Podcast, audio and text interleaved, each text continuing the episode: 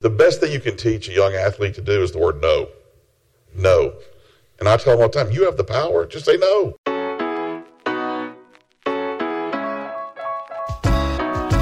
What's up, tribe? Welcome back to the podcast that brings you closer to the world's biggest risk takers and enemies of the status quo. This podcast is for people who want to take the plunge in life but need a little nudge. I'm your host, Coach Daron K. Roberts, and I went from Harvard Law to the NFL by the grace of God and good old fashioned grit. Now, hey, listen, if I asked you who is the most important person in college football, you'd probably say Nick Saban. But let's take a step back and look at the man who represents 11. That's right, 11 of the 14 head coaches in the SEC, including Mr. Nick Saban. His name? Jimmy Sexton. Is this guy just lucky? Well, we brought Jimmy to campus for a one on one conversation in front of a packed crowd. And this is the audio from that convo. Are you wondering how a man like Jimmy Sexton gets to the top of the sports food chain? His story will dispel the myth that it was merely luck. Jimmy capitalized on a very key opportunity while he was still in college when a guy named Reggie White asked him to help him with a contract. Hey, tribe, this is a story about taking the leap before looking over the edge. Now let's listen to Jimmy Sexton. So, if I were to pull you out of your 11th grade English class and ask you, what do you want to be when you grow up? What would the answer have been? In 11th grade, I probably wanted to be a coach. Uh, that's what I thought I wanted to do until I got to college. And at the time, now this is the 1980s, I saw how hard they worked. And that's before the advent of how college football exploded. And I thought, wow, this is crazy how, how the recruiting, the schedule, everything else. And so um, I would say 11th grade, I probably wanted to go into coaching. Why the University of Texas?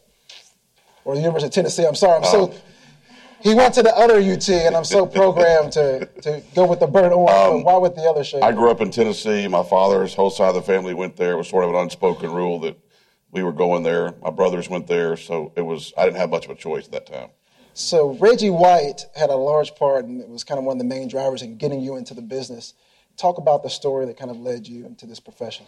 Well, nowadays, whenever I speak to a group like this, I always am curious to the group that knows who Reggie White really is, because on the player side of our business over the years, we would go and, and talk to players. And, you know, in the 90s, 2000s, early 2000s, everybody knew, but as, as they've gotten older, you know, people identify with a J.J. Watt or somebody else. But Reggie White was in the 80s and 90s what J.J. Watt is today, is, better, is the best way to say it. And so um, when, I went to, when I went to college my freshman year, I went on campus, didn't know anybody. Um, I was uh, average to below average high school athlete loved sports, wanted to stay involved, worked in the with the football team at Tennessee as an assistant, and um, back then we had athletic dorms. And when I checked into my athletic dorm, my suite mate, my two suite mates were a guy named Reggie White and Willie Gault. Uh, Willie Gault was an Olympic sprinter, won the gold medal, uh, great wide receiver, played for the Bears '85 um, Super Bowl team, and Reggie was a great defensive lineman. So I met two guys that were couple years ahead of me in school, but we're going to go through this process of professional sports. Um, and so he was my first client through a long, convoluted story about how he, how he became a client. But you know, I'll say this to everybody in this room today. I mean, back in that era, there wasn't a lot of talk about what athletes made in pro sports. I mean, Joe Namath had gotten a really big deal in the AFL back then, or, or 10, 15 years before that but it was nothing like it is today. We're literally you know, there are websites you can go to to track everything every athlete makes. I mean, it's it's there's much more information out there today than there was back then. So that that first um, experience, and you had a couple of men approach you.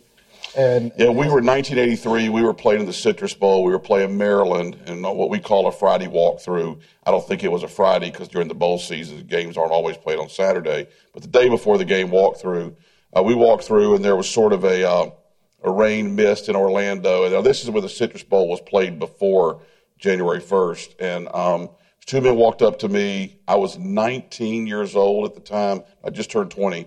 And um, I was a sophomore in college. They walked up to me and they said, "You're Jimmy Sexton." I said, "Yes." And they said, um, "Well, we know you and Reggie White are really close friends. Do you know how much money?" I didn't know who these guys were at all. They had trench coats on. It was like a scene out of a movie. And I said, I don't know anything about that. They said, well, Lawrence Taylor is the highest paid player in the NFL on defense, and he makes $400,000 a year. I said, okay. And they said, we have an envelope here with a contract for Reggie to play for the United States Football League. It was a competing, those of you all that have watched the 30 for 30 specials lately on the USFL, they were a competing league. So we've got a contract here for him to make 1.5 million a year. Would have made him far and away the highest paid football player, offense or defense at the time. I didn't know I didn't know enough about the business, but I did know that 1.5 million was a lot more than 400,000. and so um, I ran the locker room and I said, "Big dollars." We called him. I said, "Man, you're getting ready to get paid as soon as this game's over with tomorrow night." Now, look, in today's world, that could never have happened. What those guys did. And while, while I would tell you, I don't know if they necessarily broke a rule. I don't think what they did was really, you know, it was something that you would it would never happen today. And so smartly enough, I didn't take the envelope. I just told him what they had told me, and I thought those guys would disappear, you know, out into the night. Now, this is before cell phones. Okay, it's 1983, so we get back to the hotel and we're getting ready to have bed check, and my phone rings in my room, and it's these guys again, and they say, "Hey, we'll see you after the game tomorrow. We want to give you that envelope." And so, after the game was over, somebody came to the locker room and got me, and they said, "Hey, you need to come out here and talk to these guys." They, they want to talk to you again. So I went outside and met them. They said, listen, when I, I said, we want to, we want to sign Reggie right now. We're like, hold on, guys. We don't know what we're doing. You got to wait. He's got the NFL draft coming in April. They said, no, no, we want to sign him right now before he goes to the NFL draft. So make a long story short, through that process, nothing happened that night. They, they literally wined and dined and recruited him. They brought him to Memphis to the, it was for the Memphis Showboats, the USFL. They brought him to Memphis for the Liberty Bowl. They hooked him up on a they, they put him on a blind date with Miss America, who was Vanessa Williams at the time. I mean, they were doing everything they could to try to get this guy to sign in the USFL. And he ended up signing in the USFL a month or two later. Um, but that's how I got in the business. So whenever I speak, I spoke earlier today to a class on campus about it, and I have students come up to me and say, "Hey, tell me your career path. How did you, what did you study? What law school did you go to?" And I just look at them and say, you know, one of my close friends happened to be probably the best defensive lineman that ever played. That's how I got in the business. So now you talk about risk taking. I mean, what made you though say yes when you had no experience in the in the business? I mean, a lot of people would have said, "Look, I can't do this. Talk to someone else." But what gave you the confidence to take that on? I probably didn't know any better, to be honest with you. I mean, I, and I, would like to say, hey, I was confident. Of, I didn't really know what I was even doing. Um, and I think that you know, my first two players in each sport, I Reggie White in football and Scottie Pippen in basketball. So I was able to break through with two Hall of Fame, you know, generational type players. And in some ways, it's it's hard. You can mess that up, but it may be easier to mess up a fifth round pick than it is that. And so I think I was able to learn on the go, and I, I was always eager to learn. I was always eager to jump, jump you know, feet first in to try it. And so I didn't. I don't know that that could happen in today's environment because there's so many um, agents out there now. The one thing to note is back in the 80s, the, the, there, were, there were very few schools, if any, that had sports management degrees or even sports law programs at the time. I mean, the money that was around sports back then was nothing like it is now. It was, and so we're talking, you know, 30 some odd years ago. So it's, it's different now and it would be harder to break in that way, but I was fortunate to have the relationships there to, to do that one of the themes throughout your story is that you follow up on information and, and talk about with Scottie Pippen how you found your way to this player who would land in the, in the Hall of Fame. I'd, I'd been agent for about a year or so, I guess, year and a half, and um, I got a literally a, a thing in the mail from a friend of mine in Arkansas, and it was a Arkansas Democrat Gazette newspaper, and again, this is back pre-internet. This is back when newspapers were really things that everybody went to their driveway every morning, picked up and read didn't pull their cell phone out and, and click and read. And this guy sent this newspaper to me. On the back of the newspaper, I'll never forget it. He had a sticky note, and it said, "Jimmy, you should check this guy out. No, you don't do basketball players yet, but I think this guy has a good chance to be a seventh or eighth round pick." And I still have the the, the, the newspaper, and so I called the coach over there, and I said, "I don't have any NBA players, never done NBA, but I'd like to come see your player." He said, "Yeah, come on." At that time, nobody was over there. This player obviously exploded and became the you know the fifth pick in the lottery, and so that was my first NBA player. So that that's how that's how I found out about Scottie Pippen. Between basketball and football, just those two, talk about the differences in representing players of, of each sport. Well, the, football, of course, baseball, let's start with baseball. Baseball players have the longest road to get most of the time where they want to get to. So there's a, not a lot of resentment in the locker room in baseball uh, as far as what a guy makes because sometimes that guy that makes that kind of money spent, you know, 18, 19, 20, 21, 22, 23, 24, those years of his life on a bus until he was 25. So he may literally have been traveling single A ball, double A ball, whatever. And so he's kind of worked his way up. Um, football is probably the ultimate team game. I mean, I go back to when the Broncos had John Elway and he played for 12 years, never won a Super Bowl until he got Terrell Davis and other players. And so basketball is the game that I think is the most difficult to manage the player for one reason. A great basketball player knows when he steps on the floor and, and that team goes to a from a plus 20, plus 25 win from one season to the other, he knows he's the reason. And so it gives him a lot of leverage and a lot of ego in the team improving. And sometimes if the player's not wired the right way, it can be hard for the rest of the team to handle that. And so I would say that they all have different dynamics to them. Uh, baseball and basketball, for the most part, have guaranteed contracts. Football does not. And it's really, and what a lot of people don't realize is a lot of people think that there's things in the collective bargaining agreement that say, well, a baseball contract should be guaranteed, a basketball contract has to be guaranteed. That's not true.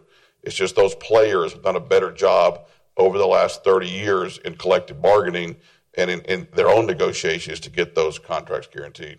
Are the players that you've seen do well and transition well after their, their playing days are over, are there any characteristics that you think are sort of mainstays for those athletes who are able to move to that next step?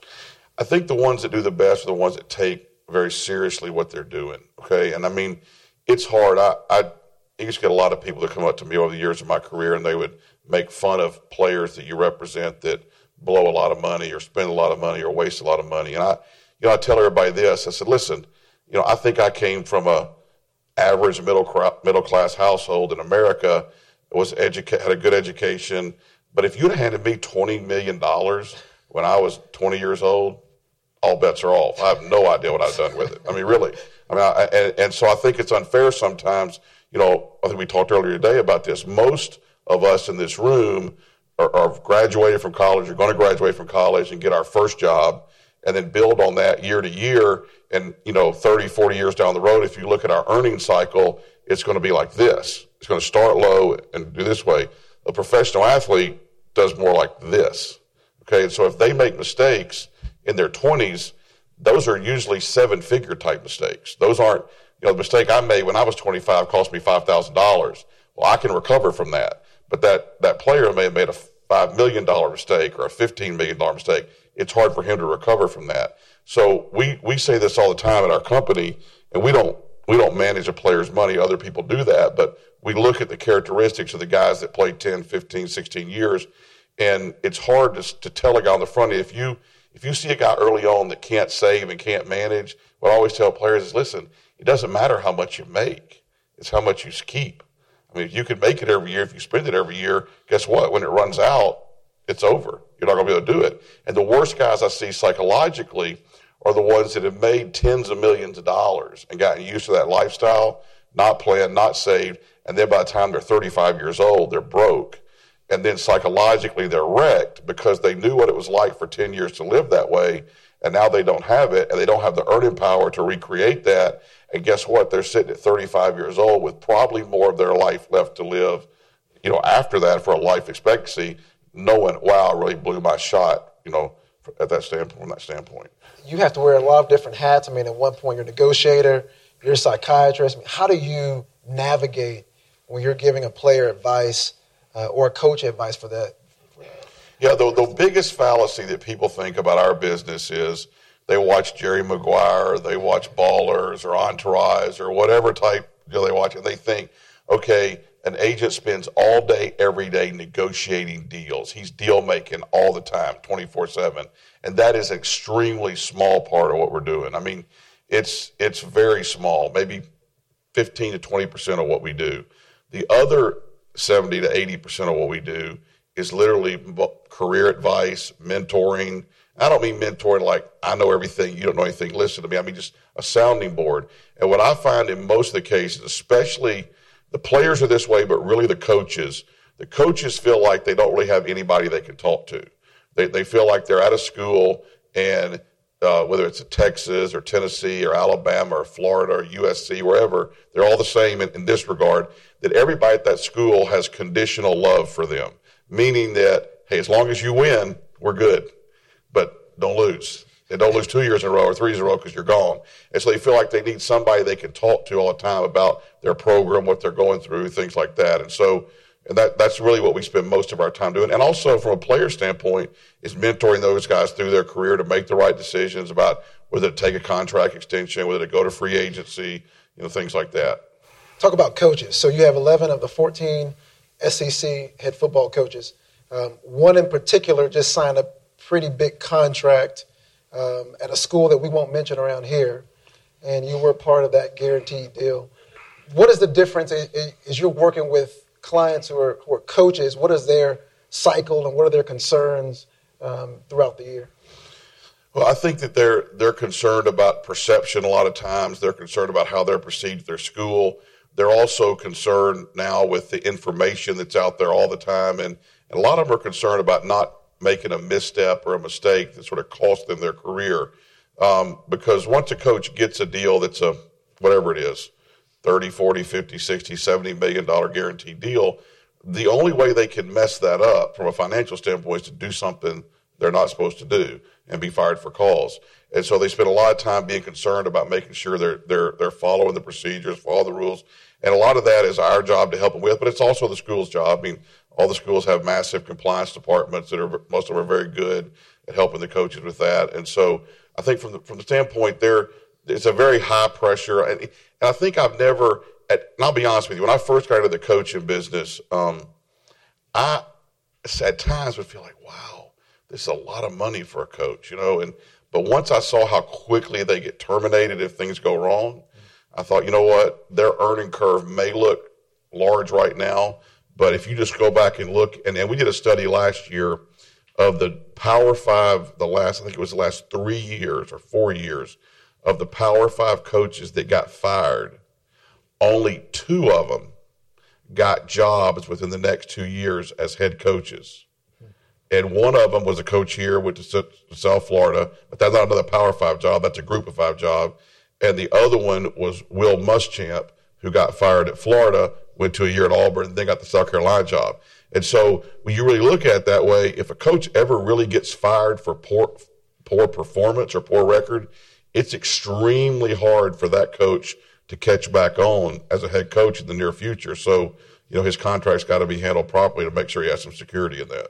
You know, a lot of public universities, there's a lot of scrutiny surrounding coaches' compensation. Do you th- expect those numbers to continue to rise next decade? I think they will. I don't know. Like we had a crazy year last year in the Southeastern Conference, especially. And I, I think it would be this way in any conference, the Big 12, the Pac 12, Big Ten.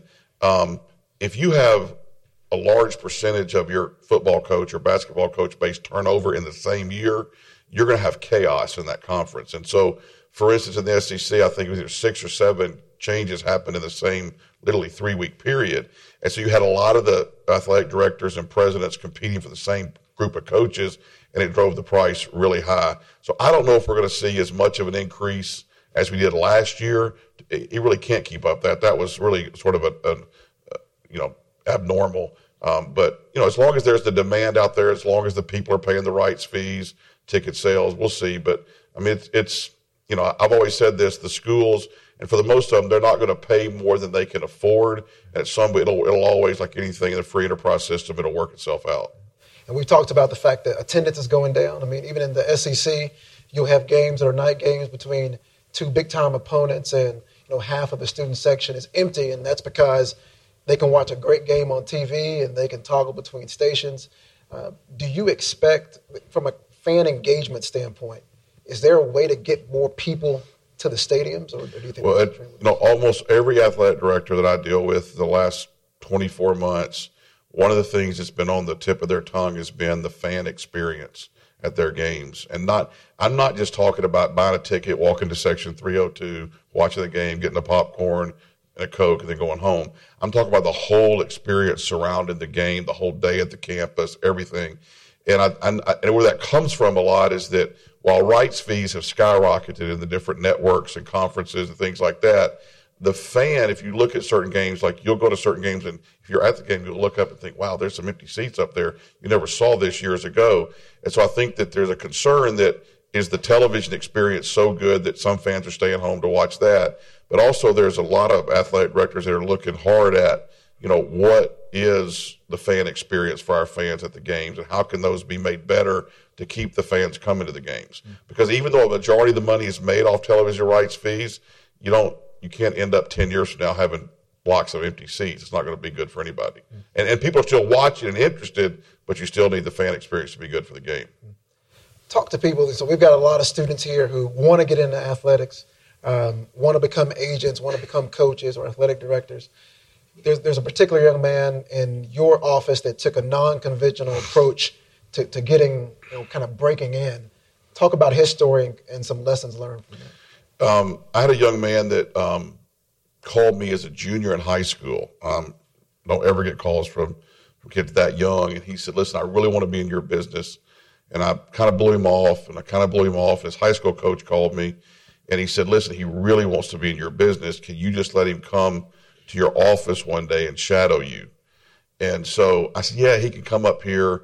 Let him come up here at one o'clock, and he can stay for three or four hours, and, and I'll let him shadow us.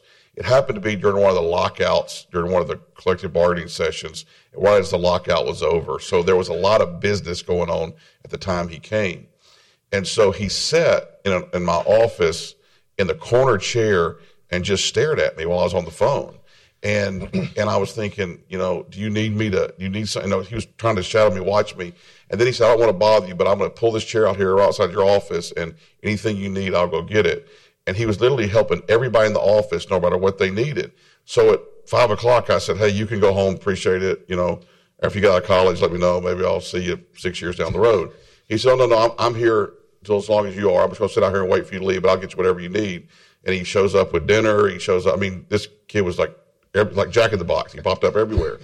and so, um, the next day, he, he, he, I think he's gone. So we come to the office about seven thirty, eight o'clock in the morning one of our girls that runs the office got there. She got there like 6:45, and he was sitting in the hallway of the office building waiting on us. And I called her in. I said, "Where did he come from?" So well, he was here before we got here. He stayed that day from that time till midnight with us. Never helped start doing anything. Was helping file th- whatever anybody asked him to do. So by the time he had to go back to school, everybody in my office was in love with this kid, and they were coming in as a 16 year old junior in high school. We got to hire this guy. I'm like, we don't hire people in high school.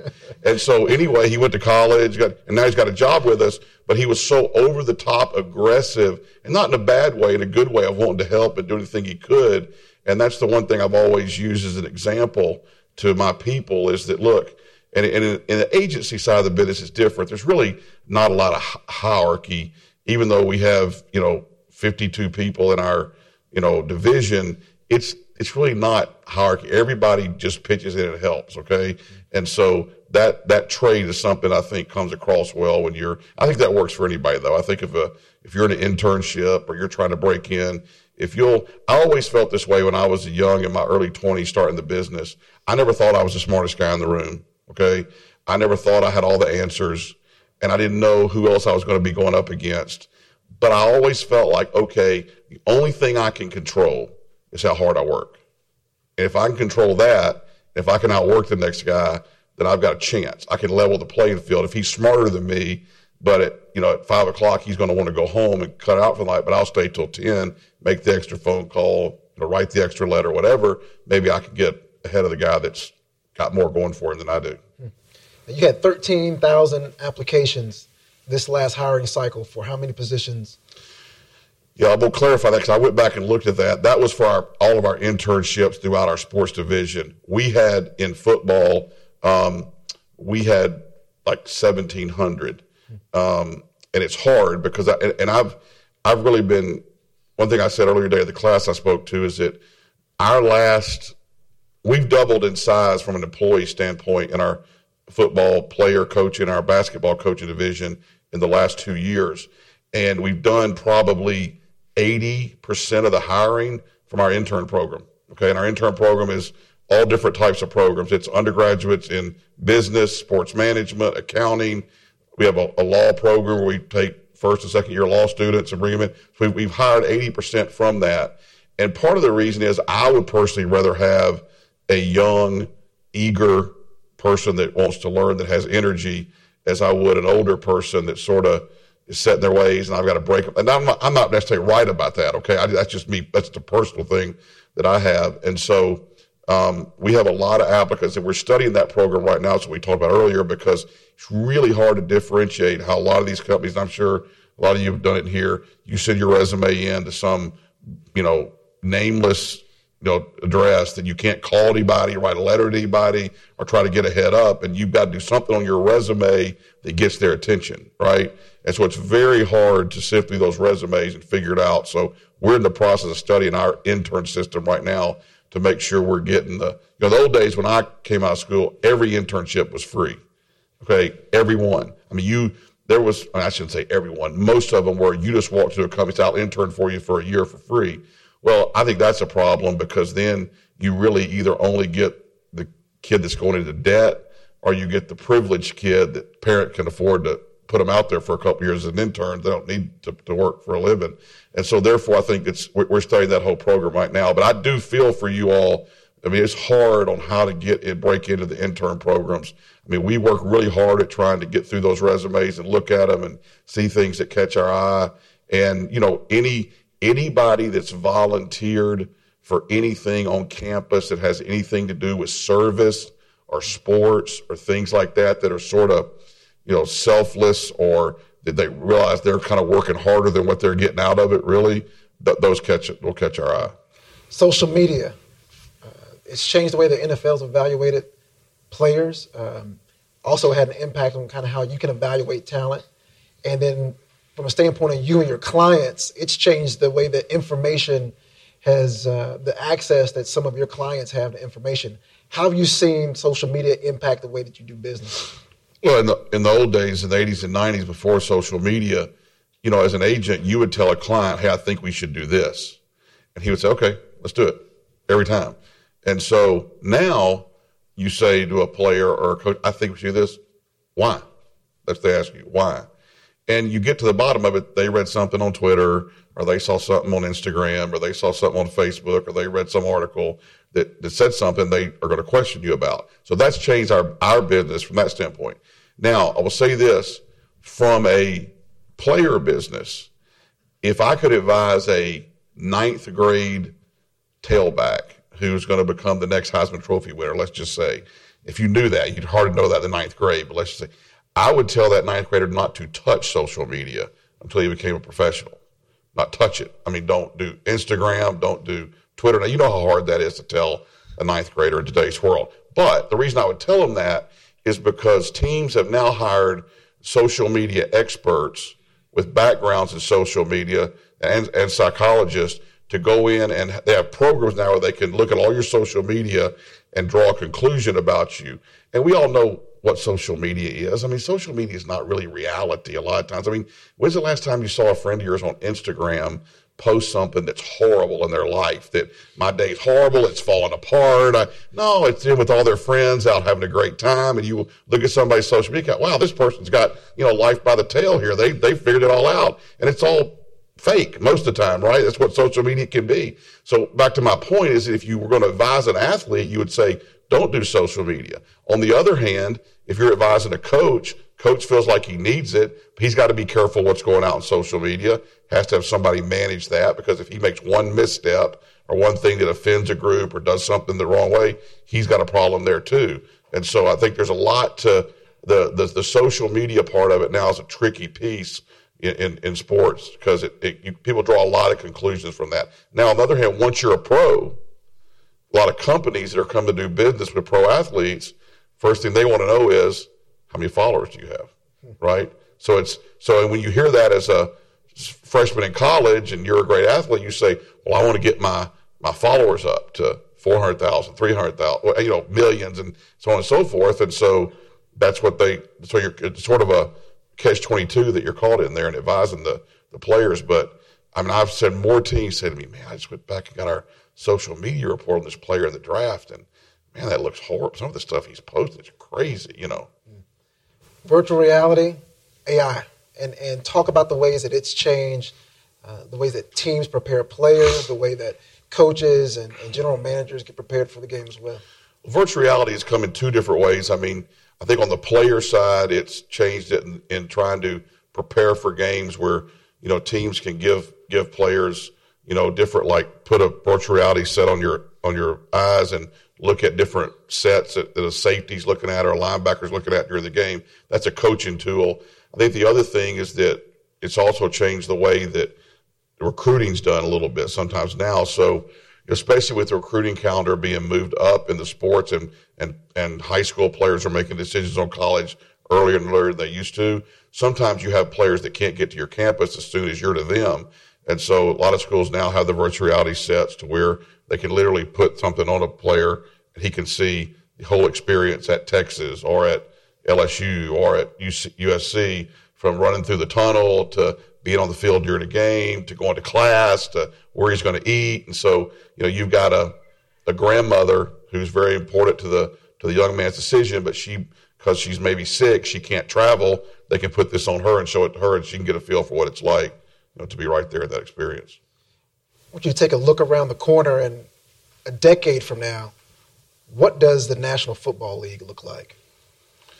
Um, I think that the NFL has the, you know, it's, it's funny. Um, I work heavily in the NFL for a living, and my, I have three sons. And if I went to my three sons and said, "What are your two? What's what's your two most favorite things? Is it hockey, baseball, whatever?" They would say it's college football and NBA. They, that's exactly what they say: college football, or vice versa, NBA, college football. And I think the NFL's got to catch up probably to where the NBA's done a great job of sort of marrying their business to their players and to their stars. And they've created stars that people like to follow, that people like. So, for instance, in just, I'm just picking one out of the air here, Odell Beckham in the NFL. He's he's a little bit like that, but for him, there are tens, you know, 10, 20, 30 of those in the NBA. And they and I think part of it goes back to the mentality of ownership, where the owners, I think, in the NBA are most of those guys have come from hedge funds or, or dot coms or technology companies, and they've made a lot of their money in the last 25 years. And so they've made it in dealing with people a lot of times. And the NFL owners are, a lot of them are old guard, old line money owners that have made money for years and years and years, and they look at things a little bit differently. And so I think the NFL's probably got a challenge. I mean, I'm not, you'd have to ask them that more than me, but I think that is going to be something they have to have to have to look at you know, in the next, you know, five to 10 years. And I think the challenge too of the safety issue in the game is going to, is going to become, um, more and more important. You know, no one likes to see a player that's 40 years old or 45 years old that's got, you know, head trauma issues or whatever from all the hits they've taken. So I think that's, that's something that's going to face them more and more too. Do you think we'll continue to see more players retire earlier in the game of, uh, game of football? Um, we saw it with D'Brickashaw Ferguson, all pro left tackle at the New York Jets, with a high pick in the first round, played 10 years in the league and walked away probably at the top of his game. I think he felt like, I don't want to speak for him, but, you know, he had, he had had good 10 year career and didn't want to keep playing, but could have played probably three to four more years. Um, look, the money's intoxicating, the fame's intoxicating. You know, guy told me one time, he said, Jimmy, as, as hard as it is to get into pro football, sometimes it's harder to get out. I mean, you, you become addicted to that at times, and it becomes your identity and who you are. And so I think it's a case by case basis, but I think you could see that. Tribe, woo! Thanks for listening. I know that was jam packed. And I hope Jimmy's words propel you to push through that next life transition. Now, go out there, keep saying yes, Stay in the deep end, and I know you can finish this for me. No struggle, no progress.